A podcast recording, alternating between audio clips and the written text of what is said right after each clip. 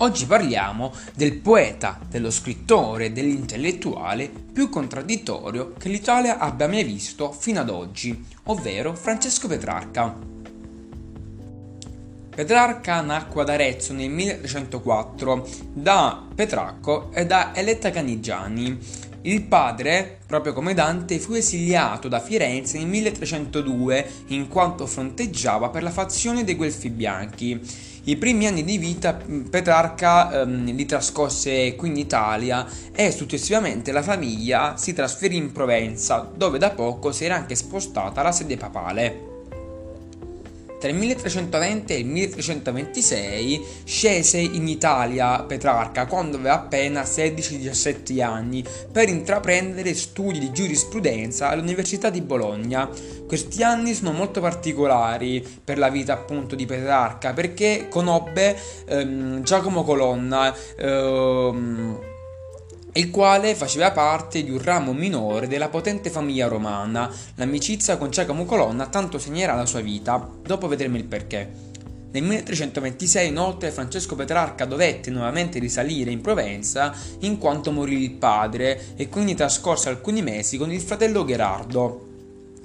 Nel 1327, poco prima eh, di riscendere in Italia quindi poco prima di dar vita a, ehm, al suo futuro, Petrarca vide davanti alla chiesa di Santa Chiara in Provenza, eh, durante il, ehm, la celebrazione del venerdì santo il 6 aprile, Laura, la donna che tanto amerà e che tanto loderà anche nelle sue opere, proprio come Dante faceva per Beatrice.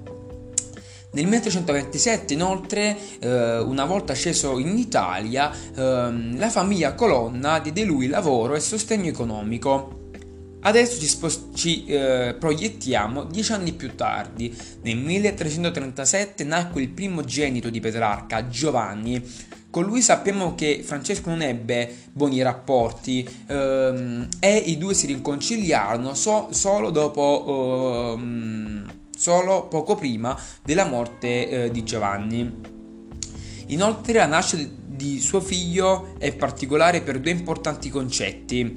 In primis, Petrarca era un chirico, era un uomo ecclesiastico, era un uomo di chiesa e appunto perché già ormai da tanto tempo era stata messa in vigore la ex legge, ovvero la legge che impedisce agli uomini ecclesiastici il matrimonio e ehm, quello di avere figli legittimi, ehm, Francesco non si poteva sposare, però al di là di, di questo la particolarità vera e propria sta nel fatto che Francesco non nominò mai il nome della moglie per questioni private e quindi per questioni di privacy.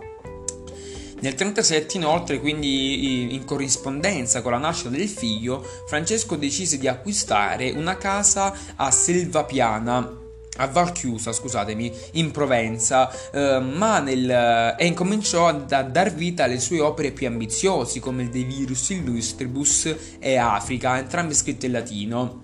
Nel 41 fu chiamato a Roma per ricevere la colonna d'oro, quindi per essere incoronato, no? Um, con questa corona che eh, era testimonianza quindi dell'attività intellettuale e poetica appunto dello stesso Francesco. Eh, poco prima dell'incoronazione però trascorse alcuni mesi nella corte di Romberto d'Angiò, re di Napoli. Ehm, successivamente si trasferì ehm, dai Correggio, questa potente famiglia di Parma, e sempre qui scoprì a eh, Selvapiano, eh, a Selvapiana ehm, un rifugio campestre dove appunto rimase per alcuni mesi per avere un diretto contatto con la natura che tanto segnerà anche il suo modo di scrivere. Questo lo vedremo poi nei podcast successivi. Nel 1343 nacque eh, la sua prima figlia anzi la prima ed ultima figlia ovvero Francesca. Invece a differenza di Giovanni con Francesca Petrarca avrà un rapporto strettissimo, cosa non molto comune all'epoca, neanche diciamo qui in Italia fino a pochi tanti anni fa. Spesso infatti ehm, ehm, figlia e padre litigavano. Inoltre proprio Francesco morì, possiamo dire, sotto la protezione della, di sua figlia, appunto sotto la protezione di, Francesco, di Francesca. Nel 1347 sempre più successo ebbe, possiamo dire così, la carriera politica di Cola di Rienzo. Cola di Rienzo era un ricco notaio romano il quale voleva portare pace nella città, ehm, appunto, ehm, nonché capitale italiana.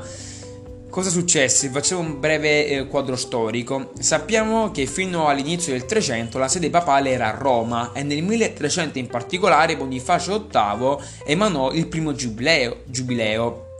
Quindi i pellegrini da tutto il mondo si recavano a Roma per basciare la tomba di San Pietro e quindi di conseguenza eh, per ricevere l'indulgenza. Quindi Roma si arricchì tantissimo perché come già detto incominciavano a venire a Roma gente da tutto il mondo.